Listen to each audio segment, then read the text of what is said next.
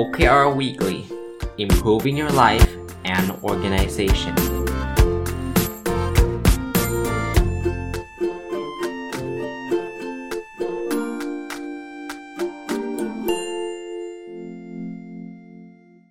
สวัสดีครับ ยินดีต้อนรับเข้าสู่รายการ OKR Weekly นะครับ เป็นรายการที่ผมจัดในทุกวันพุธนะ ก็ยังคงอยู่กับคำถาม ที่มีคนถามมาเกี่ยวข้องกับเรื่อง OKR นะครับ ผมคิดว่าไอ้ตัวคำถามเนี่ยอาจจะอีกสักอาทิตย์หรือไม่เกิน 2 อาทิตย์เนี่ยนะครับไม่อาทิตย์นี้ก็อาทิตย์หน้าเนี่ยน่าจะหยุดแล้วละเพราะว่ามีความรู้สึกว่าคำถามมันอาจจะวนเดิมแล้ว เพราะว่าเราตอบคาถามมาทุกสัปดาห์เนี่ยน่าจะเกือบ 16 17 สัปดาห์แล้วนะนะครับก็หลังจากนั้นเดี๋ยวจะเอาเรื่องราวอื่นๆ ที่ยังมีอยู่นะครับยังยังมีอีกเรื่องคอร์สออนไลน์เรื่องหนังสือที่ผมไม่อ่านเกี่ยวกับ OKR นะครับ ผมผมวางแผนไว้แบบนี้ว่า OKR Weekly เนี่ยคิดว่าจะทำให้ครบถึงปีนะครับ เพราะว่าทำมาตั้งแต่ต้นปีจนถึงปลายปี แล้วก็ปีหน้าอาจจะไม่ได้มีละ เพราะว่าไม่งั้นเนื้อหามันก็จะวนซ้ำนะครับเอาละมาเจอคำถามอันอันแรกวันนี้ครับ คือคำถามที่ว่า attitude และก็ skill ของการเป็นผู้นำในการทำ OKR ที่สำคัญคืออะไร ผมว่าเป็นคำถามที่ดีนะเออส่วนตัวเนี่ยผมคิดว่าอย่างแรกก็คือเขาต้องเชื่อก่อนว่า OKR นั้นเนี่ยมันช่วยให้กับ ตัวเขาแล้วก็องค์กรเขาเนี่ยไปข้างหน้าได้ดีนะครับ ผมว่าความเชื่อว่า OKR มัน work เนี่ยสำคัญที่สุด เพราะถ้าเกิดเราทำอะไรที่เราไม่เชื่อเนี่ยทำยังไงมันก็มันก็ไปได้ไม่ไกลหรอกครับ คราวนี้พอพูดถึง skill เนี่ยพอมันมีความเชื่อแล้วเนี่ยผมก็คิดว่า skill ในการเรียนรู้ต้องมีนะเราต้องเข้าใจว่า OKR คืออะไรอย่างถ่องแท้ แล้ว skill สุดท้ายคือ skill ในการโน้มน้าวจิตใจผู้ตามอะ่ะคือคือเราเชื่อคนเดียวมันไปไม่รอดนะเราต้องเชื่อแล้วทำให้คนอื่นเชื่อเหมือนเรา มันอาจจะไม่ได้ร้อยเปอร์เซ็นต์นะครับ OKR เนี่ยสอนให้เรากล้าที่จะทำแล้วไม่ต้องกลัวความล้มเหลวนะครับ นั้นก็คร่าวๆคงประมาณนี้นะครับคำถามถัดไปคือจะ maintain การทำ OKR อย่างไรให้ยั่งยืนนะ ผมว่าเราต้องทำเป็นตัวอย่างก่อน คือตอนแรกเนี่ยอาจจะ ถ้าถ้าเป็นองค์กรใหญ่เนี่ยผมแนะนำให้เริ่มจากหน่วยงานเล็ก ๆ ในองค์กรก่อนก็ได้เป็น pilot area เพราะว่าพอเริ่มต้นตอนแรกเนี่ยมันมันมีคำถามมันมีข้อสงสัยมันมีอะไรเยอะ ยกเว้นว่าองค์กรท่านไม่เล็กเอ่อท่านไม่ใหญ่มากนัก จะเริ่มพร้อมกันทั้งหมดก็ได้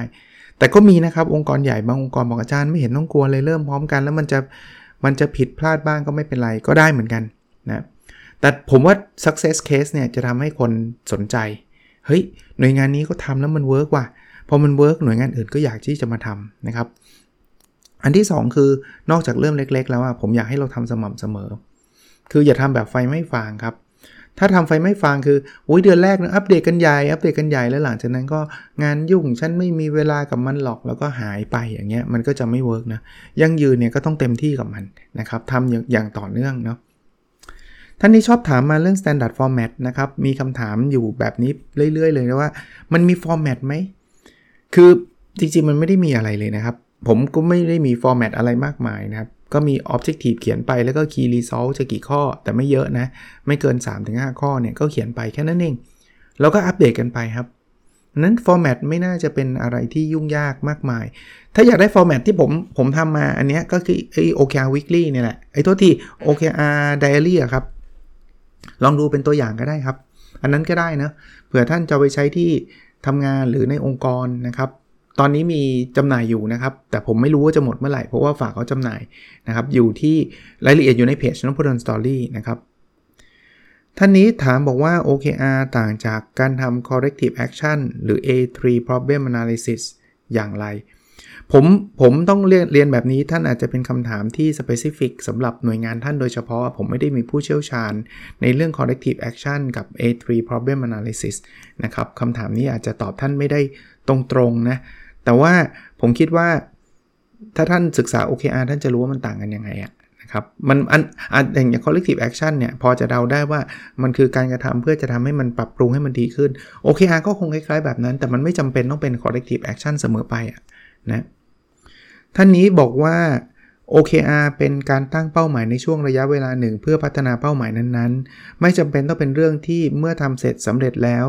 จะต้องใช้ไปได้ยาวๆใช่หรือไม่ จริงๆมันมัน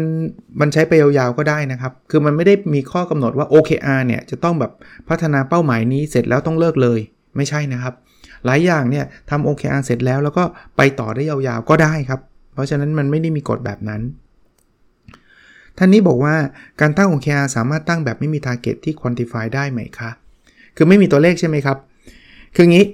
คือถ้าไม่มีตัวเลขเนี่ยเขาเรียกว่า activity based key result นะครับ เขียนได้มันเป็น milestone เช่น เราอยากได้เอ่อ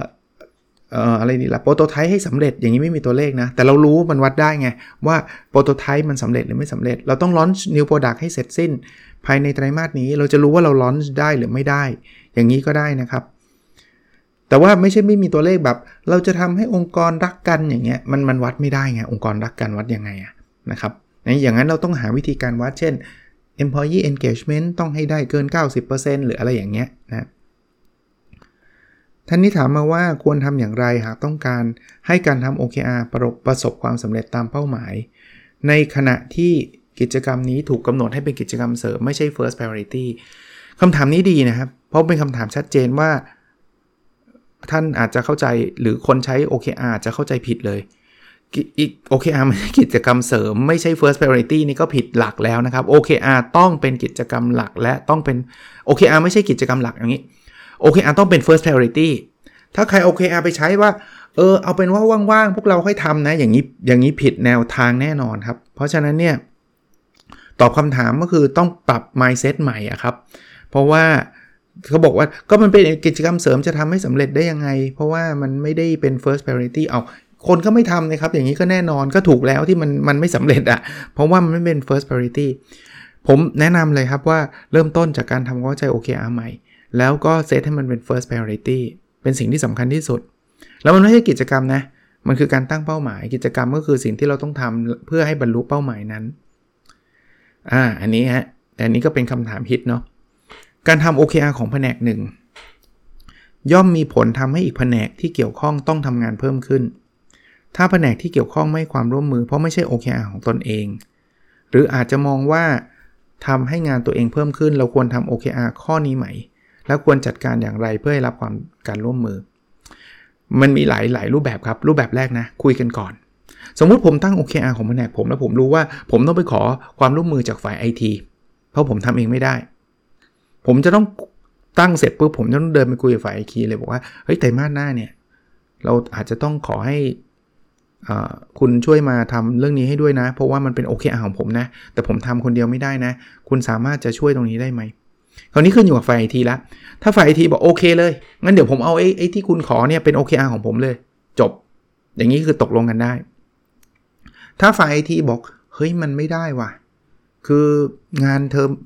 ไตรมาสหน้ายุ่งมาก แล้วก็ OKR ผมก็เป็นอีกเรื่องหนึ่งอะอย่างนี้ท่านรู้ละว่าท่านอาจจะไม่ได้รับความร่วมมือใช่ปะถ้าท่านรู้นี่รู้ก่อนนะไม่ใช่อยู่ดีๆในตั้งไปแล้วแล้วก็ระหว่างทางค่อยไปรู้นะอันนี้รู้ก่อน รู้ก่อนท่านจะทํำยังไง ทางเลือกของท่านก็จะมีว่าถ้างั้นเราเอาเฉพาะสิ่งที่เราทำได้ไหมถ้าสมมุติว่าไอ้ตรงนี้เนี่ยมันทำไม่ได้ เราเลือกมุมที่ทำได้ แต่ปกติการเลือกแบบนี้มันจะทำไม่เสร็จอะแล้วผลงานสุดท้ายมันก็ไม่ช่วยองค์กร ทางที่ดีกว่าคือคุยกับหัวหน้า บางทีเนี่ยเราอาจจะไปจัด priority ฝ่ายฝ่ายเราก็คิดว่านี่คือ priority ฝ่าย IT ก็คิดว่านี่คือ priority แต่ว่าในภาพรวมขององค์กรอะไรคือ priority กันแน่ เพราะว่าเงินเงินเราจำกัดเวลาเราจำกัดคนเราจำกัด นั้นคุยกับหัวหน้าครับ หัวหน้าอาจจะฟันธงบอกว่า เฮ้ย IT IT ต้องช่วยเรื่องนี้ก่อน ไอที่คุณจะทำ OKR หรือที่คุณคิดว่าเป็น priority ของคุณเนี่ย อันนั้นไปทำในไตรมาสที่ 2 ก็ได้นะ แต่เนี้ยช่วยฝ่ายนี้ก่อน เพราะว่าไม่งั้นไม่เสร็จเนี่ยเป็นเรื่องเลย ถ้าอย่างนี้ก็ตกลงกันได้ หรือเขาอาจจะบอกว่างานเราอะ่ะ จริง ๆ รอไว้ก่อนก็ได้นะ ไตรมาสถัดไปค่อยทำก็ได้ไอทีต้องทำอันนี้ก่อน เพราะเขาเป็น priority อย่างนี้เราจะได้เลือกได้ว่างานของเราเนี่ยอาจจะต้องทำทีหลัง นั้น พูดง่ายๆว่าไอเนี้ยเขาเรียก horizontal alignment นะครับ คือมันต้องเชื่อมโยงกัน มันต้องช่วยกัน ถ้ามันมันเกิน 1 ฝ่ายนะครับ หรือทั้ง 2 ทั้ง 2 หน่วยงานอาจจะมาจับมือกันทำ OKR ตัวเดียวกัน ก็ยังได้ แต่พูดประเด็นคือต้องคุยกัน อันเนี้ยที่ผมเป็นห่วงนะครับ เพราะว่าในหลายองค์กรเนี่ยเวลาเขาบอกให้เอาพรีเซนต์ OKR ของตัวเองเนี่ยพอตัวเอง present เสร็จแล้วก็จบไม่ไม่สนใจฝ่ายอื่นเลยคราวนี้ฝ่ายอื่นมา present เนี่ย เขาอาจจะบอกว่าเดี๋ยวต้องขอความร่วมมือจากไอทีไอทีนอนหลับอยู่ ไม่ไม่ฟังแล้วเพราะว่าไม่สนใจ พอถึงเวลาเขามาขอก็เป็นประเด็นดิอ้าวผมไม่มีเวลาอ้าวก็ถ้าคุณไม่มีเวลาทำไมคุณไม่บอกตอนผม present นะผม present ผมบอกแล้วผมต้องขอความช่วยเหลือจากฝ่ายไอทีฝ่ายไอทีก็หลับไม่สนใจ present อันเนี้ยต้องต้องคุยนะครับว่าใครมันจะต้องลิงก์กับใครยังไง ต้องขอความช่วยเหลือกับใครยังไงนะครับ ไม่งั้นมันก็จะมีปัญหาอย่างที่ท่านถามครับ คือไม่ได้รับความร่วมมือ หรือในบางทีอย่างเคสเมื่อกี้นะ สมมุติว่าไอทียังไงก็ทำไม่ได้ แต่ว่ามันก็เป็น priority จริง ๆ เราอาจจะต้องจ้างคนนอกอย่างเงี้ย เราก็จะมีทางทางเลือกทางออกไว้ตั้งแต่ตอนต้นเลยถัดถัดไปครับทำอย่างไรให้การทำ OKR กลายเป็นวัฒนธรรมในการทำงานทำอย่างต่อเนื่องอะใหม่ๆ มันจะขัดขัดหน่อยไม่เคยใช้ เอ๊จะทำยังไงให้มันเวิร์กทำยังไงให้คนอิน ค่อยๆทำครับ แล้วท่านถามต่อเลยบอกว่า จะทำยังไงให้เป็นวัฒนธรรม วัฒนธรรมมันเหมือนนิสัยคนนะนิสัยคนมันทำวันเดียวไม่ไม่เป็นวัฒนธรรมหรอกผมว่าการให้ความรู้เป็นเบื้องต้นนะครับปลดล็อกให้คนเข้าใจว่า OKR ไม่ได้มาทำร้ายเขาในทางกลับกันนะ มันอาจจะมาช่วยทำให้เขาทำงานได้ดีขึ้น อันนี้จะช่วยเขาให้เขาเปิดใจได้กว้างขึ้น แล้วช่วงแรกๆนะบทบาทของคนที่เรียกว่า OKR Champion คือคนที่จะคอยผลักดันให้เกิด OKR เกิดขึ้นเนี่ยต้องทำงานหนักนิดนึง คืออัปเดตกันทุกสัปดาห์พูดคุยกันตลอดนะครับ มันก็จะกลายเป็นวัฒนธรรมในการทำงานในที่สุดเนาะอีกคำถามหนึ่งนะครับ เป็นคำถามสุดท้าย แล้วเดี๋ยวผมมีอัปเดต Personal OKR ของผมนะครับการตั้ง OKR ควรดูความตั้งใจของคนทำเป็นสำคัญ หรือควรยึดหลักตามความสมควรของผู้บังคับบัญชาคะตามหลักแบบ ideal case คือควรจะมาที่ความตั้งใจของคน แต่ว่าถ้ามันหลุดกรอบไป ก็ควรจะต้องตีให้มันเข้ามาในกรอบบางที ผู้บังคับบัญชาเองอาจจะต้องบอกเฮ้ยเดี๋ยวนะที่คุณผมรู้ว่าคุณอยากทำเรื่องนี้ แต่มันไม่ได้ตอบโจทย์ OKR องค์กรเนี่ยคือมันพบกันครึ่งทางอะผมถึงบอกว่ามันไม่ใช่ bottom up ร้อยเปอร์เซ็นต์หรือมันไม่ใช่ top down ร้อยเปอร์เซ็นต์มันมันมันมาเจอกันแต่ว่าก็ระวังนะครับเอียงไปด้านใดด้านหนึ่งก็ไม่ดี ถ้าสมมุติว่าเปิดโอกาสให้คนคิดแบบสะเปะสะปะ มันก็ไม่ตอบโจทย์ priority ขององค์กร แต่ในขณะเดียวกันถ้าผู้บังคับบัญชาสั่งสั่งสั่งสั่งแกไม่ต้องคิดหรอกฉันคิดให้แก แรงจูงใจภายในก็จะไม่เกิด คนทำ OKR ไม่ได้ทำเพื่อประเมินผลอยู่แล้ว แล้วถ้ามันไม่มีแรงจูงใจภายในเนี่ยโอกาสที่ประสบความสำเร็จ หรืออยากทำมันก็จะลดลงนะก็ก็ฝากไว้นะครับ อันนี้ก็จะเป็นคำถามนะครับคราวนี้เรามาดู part ที่2ของเรานะ ก็คือการอัปเดต Personal OKR ก็คือ OKR ส่วนบุคคลของผมนะ ตอนนี้เข้าสู่ไตรมาสสุดท้ายแล้วนะ ผมอัปเดตให้ฟังอย่างต่อเนื่องนะครับ ก็คิดว่าน่าจะเป็นประโยชน์กับทุกท่านนะครับ Objective ข้อที่ 1 เรียนรู้และพัฒนาตัวเองอย่างต่อเนื่อง Key Result 1.1 อ่านหนังสือสะสมตั้งแต่ต้นปีจนถึงปลายไตรมาสที่ 4 ให้ให้ครบ120 เล่ม ตอนนี้อ่านไปได้ 123 เล่มล้วแปลว่าผมมีเป้าหมายโอเครายปีเรียบร้อย แล้วไตรมาสนี้ก็บีทเรียบร้อย ผมมีนิดเดียวซึ่งไม่ได้ตั้งเป็นเป้านะ แต่ผมตั้งอยู่ใน Goodreads Goodreads เนี่ยเป็นเว็บไซต์ที่ผมอัปเดตการอ่านหนังสือภาษาอังกฤษของผม Goodreads สะกดงี้นะ G O O D แล้วก็ R E A D reads แล้วก็น่าจะมี S ด้วยมั้งนะครับ ก็ผมจะผมจะตั้งเป้านั้นเป้าย่อยไม่ได้อยู่ใน OKR ผมนะ คืออ่านภาษาอังกฤษให้ได้ 52 เล่มต่อปี อันเนี้ยอ่านไม่ทันเพราะว่าเนี่ยนี่เป็นผลของ OKR เลยนะครับผมสังเกต ปีที่แล้วหรือก่อนหน้านั้นเนี่ยผมจะตั้งเป้าว่าผมจะอ่านหนังสือภาษาอังกฤษให้ได้ 52 เล่ม ผมอ่านได้ทุกปีติดกัน 5-6 ปีละ เพราะมันเป็นเป้าไงพอมันเป็นเป้าปุ๊บผมอ่านได้เลย แต่พอมาปีนี้ผมเปลี่ยนเป้าว่าผมนับทั้งภาษาไทยภาษาอังกฤษเหตุผลเพราะว่าจริง ๆ มันเป็นความรู้ทั้งนั้นเนี่ยทั้งไทยทั้งอังกฤษนะผมก็เลยนับทั้งคู่ พอนับทั้งคู่เนี่ยมันเอียงไปภาษาไทยเยอะ ผมอ่านหนังสือเนี่ยเกินแล้วภาษาไทย 120 กว่าเล่มล้ว123 เล่มล้วแต่ภาษาอังกฤษเนี่ยโอ้ยังยังต่ำกว่าเป้ายังประมาณ 20 กว่าเล่มเองนี่นี่ปลายไตรมาสสี่แล้วนะจริงๆ 20 กว่าเล่มมันควรจะครึ่งปีควรได้แล้วอะ ตอนนี้ก็เลยพยายามแต่ว่าก็ไม่ได้ซีเรียสขนาดนั้นนะ พยายามเอียงไปอ่านภาษาอังกฤษเยอะหน่อย ดูซิว่าจะได้ถึง 52 หรือเปล่า แต่ไม่ได้อยู่ใน OKR ผมนะ Key Result 1.2 เขียนเปเปอร์ส่ง International Journal 2 paper ในไตรมาสนี้ทำได้ 30%อันนี้ยอมรับเลย ยังไม่ได้ก้าวหน้าไปไหน สัปดาห์หน้าพูดทุกสัปดาห์เลยสังเกตไหมนี่คือ awareness และนี่ก็คือความล้มเหลวอันหนึ่งเนาะว่าเออเราไปทำเรื่องอื่นแล้วเรื่องนี้แล้วก็ไม่ค่อยได้แตะนะครับ แต่ว่าเรื่องอื่นๆเนี่ยจะหมดอยู่และ ที่ที่คิดว่าต้องทำนั้นสัปดาห์หน้าน่าจะขยับจาก 30 ไปไปเยอะกว่านี้ Objective ที่ 2 ครับ แบ่งปันความรู้เพื่อทำให้สังคมดีขึ้นคีรีโซ2.1 ตีน พิมพ์หนังสือ 2 เล่มในไตรมาสนี้ 1 เล่มออกมาแล้วนะครับ ขออนุญาตประชาสัมพันธ์สั้นๆ ตรงนี้นะครับ ชื่อ The Lost Skill เป็นของสำนักพิมพ์ VLearn นะครับ ซึ่งท่านก็สำนักพิมพ์ก็ทำได้ผมผมชอบส่วนตัวเลยนะ อันนี้ลำเอียงก็ไม่รู้เป็นหนังสือตัวเองนะครับผมชอบหน้าปกหน้าปก ชอบทุกอย่างเลยครับ ยังไม่ตัวผมยังไม่เห็นรูปเล่มเลยนะ แต่เขาให้สั่งจองได้ทางเว็บไซต์ของสำนักพิมพ์บีเลยผมแชร์ไว้ในเพจนพดลสตอรี่แล้วด้วยถ้าใครสนใจนะครับ สั่งแล้วรู้สึกเขาเขาจะส่งในต้นเดือนพฤษภาเอ้ยพฤศจิกายน แต่เข้าใจว่าถ้าเกิดรีบสั่งตอนนี้น่าจะได้ส่วนลดนะครับ เข้าใจว่าแบบนั้นลองเข้าไป explore ดูสำหรับคนที่สนใจผมแชร์อยู่ในเพจแล้วนะครับ เพราะฉะนั้น 1 เล่มจบแล้ว อีกเล่มหนึ่งอยู่ในมือของอสำนักพิมพ์อีกสำนักพิมพ์หนึ่ง อันนี้ยังไม่เบอร์เอ่ยชื่อแล้วกัน เพราะว่าเผื่อแบบ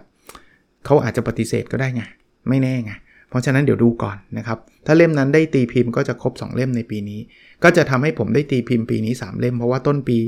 พิมพ์ไปแล้วเล่มหนึ่ง Personal OKR Key Result 2.2 คนติดตามฟังพอดแคสต์ 20,000 ดาวน์โหลดต่อวัน ตอนนี้อยู่ที่ 16,896 ดาวน์โหลดต่อวัน ขยับขึ้นมาจาก week ที่แล้วนิดนึงครับ 16,300 นะครับ ก็ แค่นี้ก็เยอะมากแล้ว แล้วก็ขอบคุณทุกท่านที่ติดตามนะครับ แต่ก็ที่มันได้เยอะมาไม่ใช่ไรท่านช่วยแชร์ ท่านช่วยบอกคนอื่นนะครับ หรือไม่กระท่านก็ช่วยฟังนะครับ บางทีท่านไม่ได้แชร์แต่ท่านก็ฟังนะมันก็นับเป็นดาวน์โหลดคีรีเซล2.3มีองค์กรใช้ OKR เพิ่มขึ้นอีก 6 องค์กร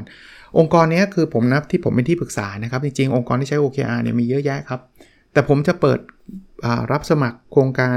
ที่เรียกว่า OKR Consulting Project เนี่ย รุ่นที่2นะรุ่นที่ 1 เปิดรับไปแล้วนะครับ แล้วตอนนี้ก็ดำเนินไปไปด้วยดีนะ ผม assume ทุกคนก็ดูจะ Active แล้วก็ใช้ OKR กันได้อย่างถูกต้องนะรุ่นที่2เนี่ยประกาศแค่ประกาศตรงนี้ก็มีคนเข้ามาสมัครแล้วเรียบร้อยนะยังไม่ได้ลงเพจยังไม่ได้อะไรเลยนะ ตอนนี้1 1องค์กรแล้ว ว่าจะทำประกาศแบบเป็นทางการเร็วๆนี้นะครับ ถ้าใครสนใจก็ติดต่อลอง inbox เข้ามา เพราะว่า ผมผมผมเรียนตรงๆเลยนะครับว่าผมไม่ได้รับทุกทุกคนนะครับ ถ้าเกิดมันไม่ได้ตอบโจทย์ท่านเนี่ยเป้าเป้าหมายของผมคือผมต้องขอคุยก่อน เพราะว่าถ้าเกิดคุยแล้วท่านต้องการอย่างอื่นเนี่ยผมก็อาจจะไม่สามารถเป็นที่ปรึกษาท่านได้ ไม่ใช่หยิงอะไรครับ ผมไปผมจะแนะนำให้ท่านไปหาท่านอื่นดีกว่า เพราะว่าสิ่งที่ผมทำคือ OKR เช่นที่ผ่านมาในอดีตเนี่ยมีคนบอกว่า อาจารย์อยากให้มาทำระบบการประเมินผลพนักงานจะได้ขึ้นเงินเดือนเขาได้อย่างยุติธรรม อย่างเงี้ยผมจะไม่ได้รับทำหนึ่งคือผมไม่ได้เป็นมืออาชีพเรื่องนี้ 2 คือ OKR ไม่ได้ถูกใช้ในเรื่องนี้ ผมจะทำเรื่อง OKR ถ้าท่านจะ OKR ไปใช้แบบนี้ผมไม่สนับสนุนนะครับ ก็ก็มีแล้วทำความเข้าใจกันได้ก็ก็ดีครับ Objective ที่ 3 ครับ มีสุขภาพกายและสุขภาพจิตที่ดีครับ k ีรี s อล3.1 วิ่งสะสมให้ได้ 1,000 กิโลเมตร อันนี้คือตั้งแต่ต้นปีจนถึงปลายไตรมาสที่ 4 นะ วิ่งมาได้อีก เป็น 777.5 กิโลเมตร อันนี้ถือว่าช้า ถือว่าช้าไปนิดนึงนะครับ ก็ลองดูครับ เท่าไหร่ก็เท่านั้น ก็พยายามดีที่สุด k ีรี s อล3.2 น้ำหนักตัวปลายไตรมาสนี้ 75 กิโลกรัม ตอนนี้อยู่ที่ 77.4 เพิ่มขึ้นนะ ไตรมาส เอ่อ สัปดาห์ที่แล้ว 77.2 นะครับ เพิ่มขึ้นอีก 2 2 ขีดนะครับ 2 กรัม เอ้ย 200 กรัมนะครับคีรีโซลสุดท้าย 3.3 อยู่กับครอบครัวสะสมให้ได้ 100 วัน ตอนนี้อยู่ไป 92 วันร้อยวันนี่ คือทั้งปีนะครับทั้งปี แต่ตอนนี้อยู่ที่ 92 วันนะสัปดาห์ที่แล้ว 91 ได้มาอีก 1 วัน เพราะว่าช่วงนี้ก็ประชุมเยอะนะครับ ก็ทั้งหมดทั้งปวงที่ผมบอกนะครับคือ ผมต้องการทำแค่ว่าเป็นตัวอย่างเฉยๆครับ ท่านไม่ต้องรู้เรื่องราวผมก็ได้ครับ ไม่ได้มีประโยชน์หรอกเรื่องราวผมสำหรับท่านนะ่ะแต่ว่าหลายคนบอกว่าเนี่ยอาจารย์ได้เริ่มทำ OKR เนี่ยเป็นเพราะว่าฟัง OKR weekly ตอนที่อาจารย์อัปเดต OKR ของอาจารย์เองเนี่ยแหละมันเกิดแรงฮึด วันก่อนผมนั่งคิดนะ คือผมว่าถ้าเราทำแบบแบบนี้ตลอดอะ่ะ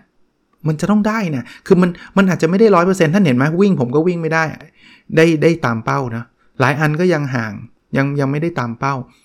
แต่มันจะดีกว่าไม่ไม่ไม่ตั้งเป้าแล้วไม่ track อะ่ะนั้นท่านอยากได้อะไรนะ ท่านลองตั้งเป้าดูและ track คราวนี้เครื่องมือขอประชาสัมพันธ์อีกอีกรอบแล้วกัน เพราะว่า ก็ไม่ได้อยากบ่อยพูดบ่อยครับ เดี๋ยวท่านจะลำคาญซะก่อนนะครับ แต่ว่ามันทำปีละครั้งอะครับ แล้วเดี๋ยวท่านก็จะมาฟังทีหลัง แล้วท่านก็จะบอกว่าอุ้ยไม่ทันแล้วอะไรเงี้ยผมเนี่ยแต่ก่อนเลยเล่าให้ฟังอันนี้เล่าให้ฟังเลย ว่าแต่ก่อนเนี่ยผมก็เขียนใส่สมุด ใส่ปฏิทินใส่อะไรอย่างเงี้ยว่าโอเคอาผมมีอะไรบ้าง แล้วก็อัปเดตไปเรื่อยๆ แต่ข้อเสียคือคือพออัปเดตแล้วบางทีตอนนั้นนะนะไม่ได้เก็บข้อมูลเดิม คือคือเขียนแล้วก็ทิ้ง แล้วก็พอสัปดาห์ใหม่ก็เอา OKR มาอัปเดตใหม่ แล้วก็ทิ้งอะไรเงี้ย มันก็เลยไม่เห็นความขึ้นขึ้นลงลงของเรา ความ progress ของเรา ตอนนั้นเนี่ยพูดอีกรอบก็ได้ครับ คุณกล้าสมุทรวณิชเนี่ยทักเข้ามาบอกว่า เอออาจารย์ไม่ลองทำพวก OKR Diary เหรอที่มันจะ record ได้อะไรเงี้ย ผมก็เออไอเดียดีฮะ เออจริงๆผมทำดีกว่า ก็เลยไปคุยกับคุณเซ่นะครับ คุณพลอยที่เคยออกแบบไม่ใช่เคยอะปัจจุบันก็ถ้ามีงานออกแบบคุณพลอยก็ทำให้ผมตลอดนะออกแบบหนังสือออกแบบอะไรเนี่ย ผมก็เลยไปนั่งคุยกันว่าผมอยากทำ OKR Diary อะที่มันจะอัปเดต point ตอนแรกคือทำเพื่อใช้คนเดียวนี่แหละ แต่แน่นอนพอมันจะเข้าลงพิมพ์ใช่ไหมพิมพ์หนึ่งก๊อปปี้ใครก็จะพิมพ์ให้ผมอะผมก็เลยบอกเอางี้ก็พิมพ์เท่าที่คิดว่าคนอื่นอยากได้ด้วยเผื่อจะไปใช้ ก็ทำมาเป็นประเพณีนะ ปีนี้เป็นปีที่ 3 แล้ว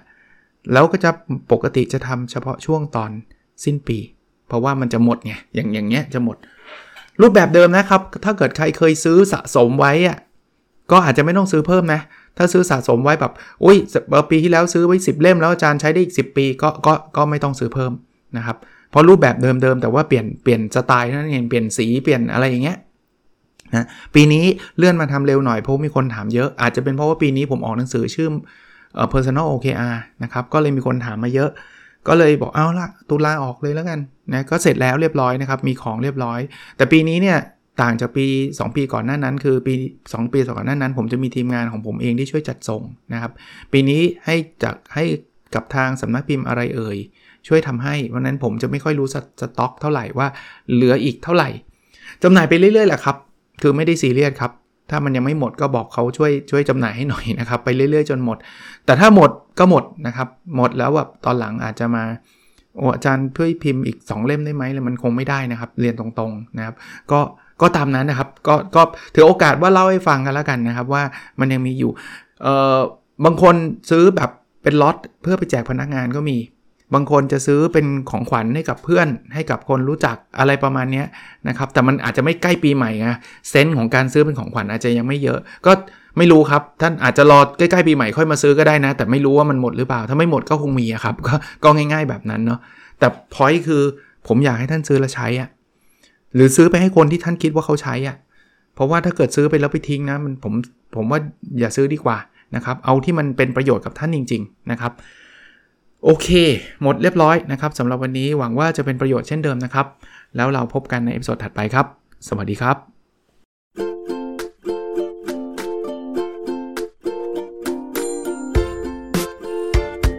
The OKR Weekly Improving Your Life and Organization